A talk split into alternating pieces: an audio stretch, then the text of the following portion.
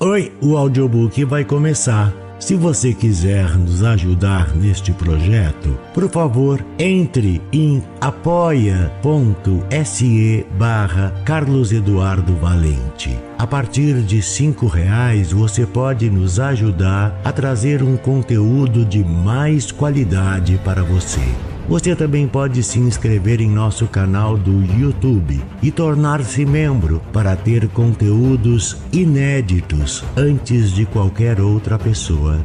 Espero que gostem do que vão ouvir. Um grande abraço a todos. Use seu fone de ouvido para uma maior imersão. Do narrador Carlos Eduardo Valente. Contato carlão50 arroba gmail.com Dois enterros de Breno Acioli.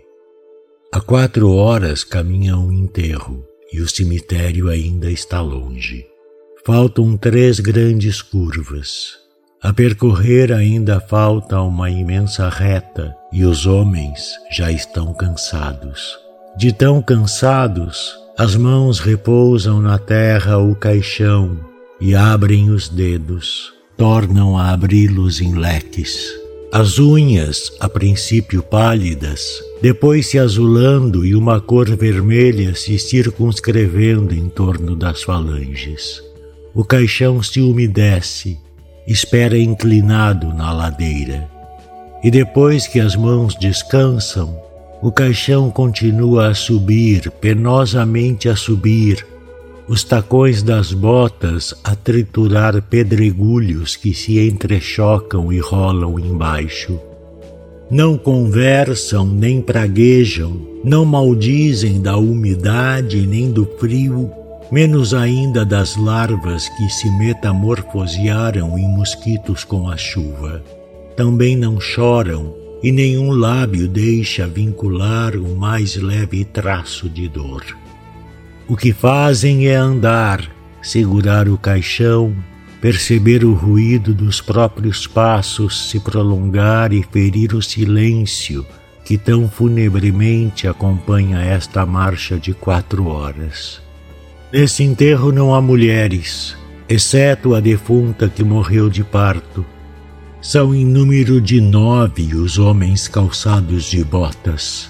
São também nove os capotes que se fecham no pescoço e descem até as pernas a lã cinzenta, molhada. E até os quatro que agora carregam o caixão levam a tiracolo cartucheiras, rifles. E por último, andando encurvado, um homem perfuma as mãos segurando as violetas da coroa.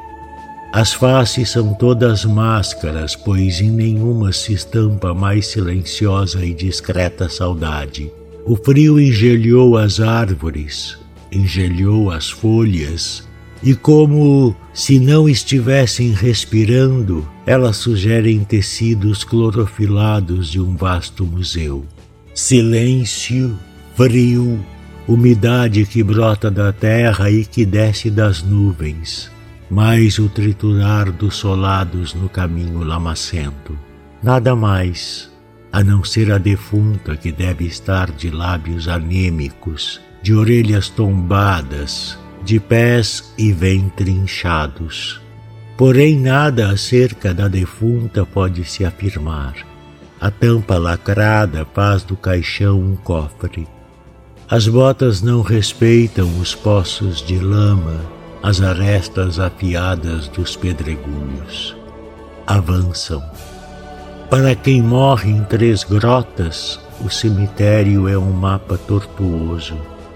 Sobe-se morros, passa-se por baixo de maraúnas de gameleiras e após três grandes curvas que precedem uma enorme reta, o caminho ainda se prolonga.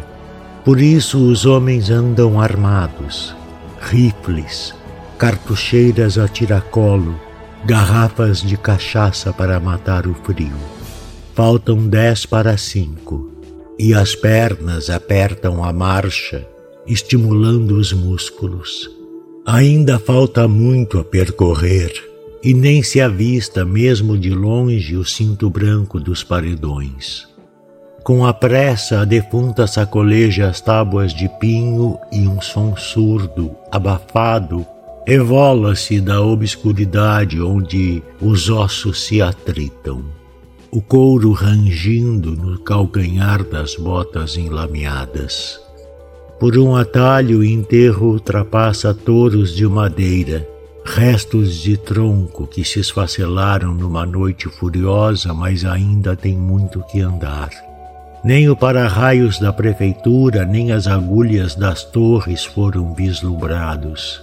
Será um sino?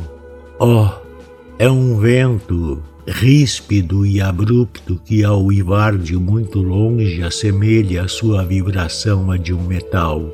E a morta, de um lado para o outro, sacoleja os ossos no escuro do cofre preto, dourado de ouropel numa cruz irregular e assimétrica. Este enterro chegava do norte, mas do sul também um outro trazia a defunta de parto. Se houvessem sabido em três grotas que alguém havia morrido em dois riachos, a defunta não teria viajado naquela tarde. Ficaria sendo velada mais uma noite entoariam mais ladainhas, desfiariam mais terços. Não somente por uma noite a defunta de Três Grotas esperaria, esperaria duas, três, todas as noites. Apodreceria de tanto esperar. Seria enterrada no quintal como fazem com os cães. Não aconteceria o que eles tanto procuravam evitar mas ninguém em Três Grotas soubera que em Dois Riachos, uma defunta, naquela mesma tarde, seria um corpo a caminho da paz. E na clareira que precede as catacumbas, já depois do portão, encurralados por um ódio que se fortalecia em cada geração, duas famílias, duas inimizades se defrontaram de um lado, um caixão à beira de uma cova, do outro também um outro caixão que se confundia no tamanho, na cor fúnebre do primeiro. Até num momento como aquele, a dor não desfalecera uma velha rixa. O coração de todos era vingança. As consciências embotavam o presente. A elas o importante era o passado, o ódio latente, apesar de anos de muitos anos. E à beira das covas, os caixões figuravam dois fardos esquecidos. O instinto de defesa viu nos tijolos dos mausoléus sólidas trincheiras, e agachados na camuflagem das touceiras de cróton, das moitas amarelas de cravos, homens suavam apesar da umidade Ruborizavam-se-lhes as faces, apesar do frio que nas lápides chegava a queimar de tamanha gelidez. Os rifles fumegavam nas pontarias certeiras, e num coração mais exposto as balas se alojavam, abriam feridas borbulhantes de sangue grosso, descendo em fila pelo abdômen, pela testa, pelas costas. As duas famílias desobrigavam-se de um sortilégio e avançavam para assassinar a queima-roupa. Em seguida, caírem assassinados no mesmo lugar e ficarem abraçados, depois, numa morte incomum. Facões lascavam cabeças e já vermelhas as lâminas mais se avermelhavam, rompendo cartilagens aprofundando-se nos tecidos, paralisando o mecanismo funcional das células. Até as defuntas foram baleadas. Mais vezes ficaram mortas, indefesamente mortas. Depois, uma solidão caiu sobre tudo aquilo. No entanto, algo foi denunciado pela lua.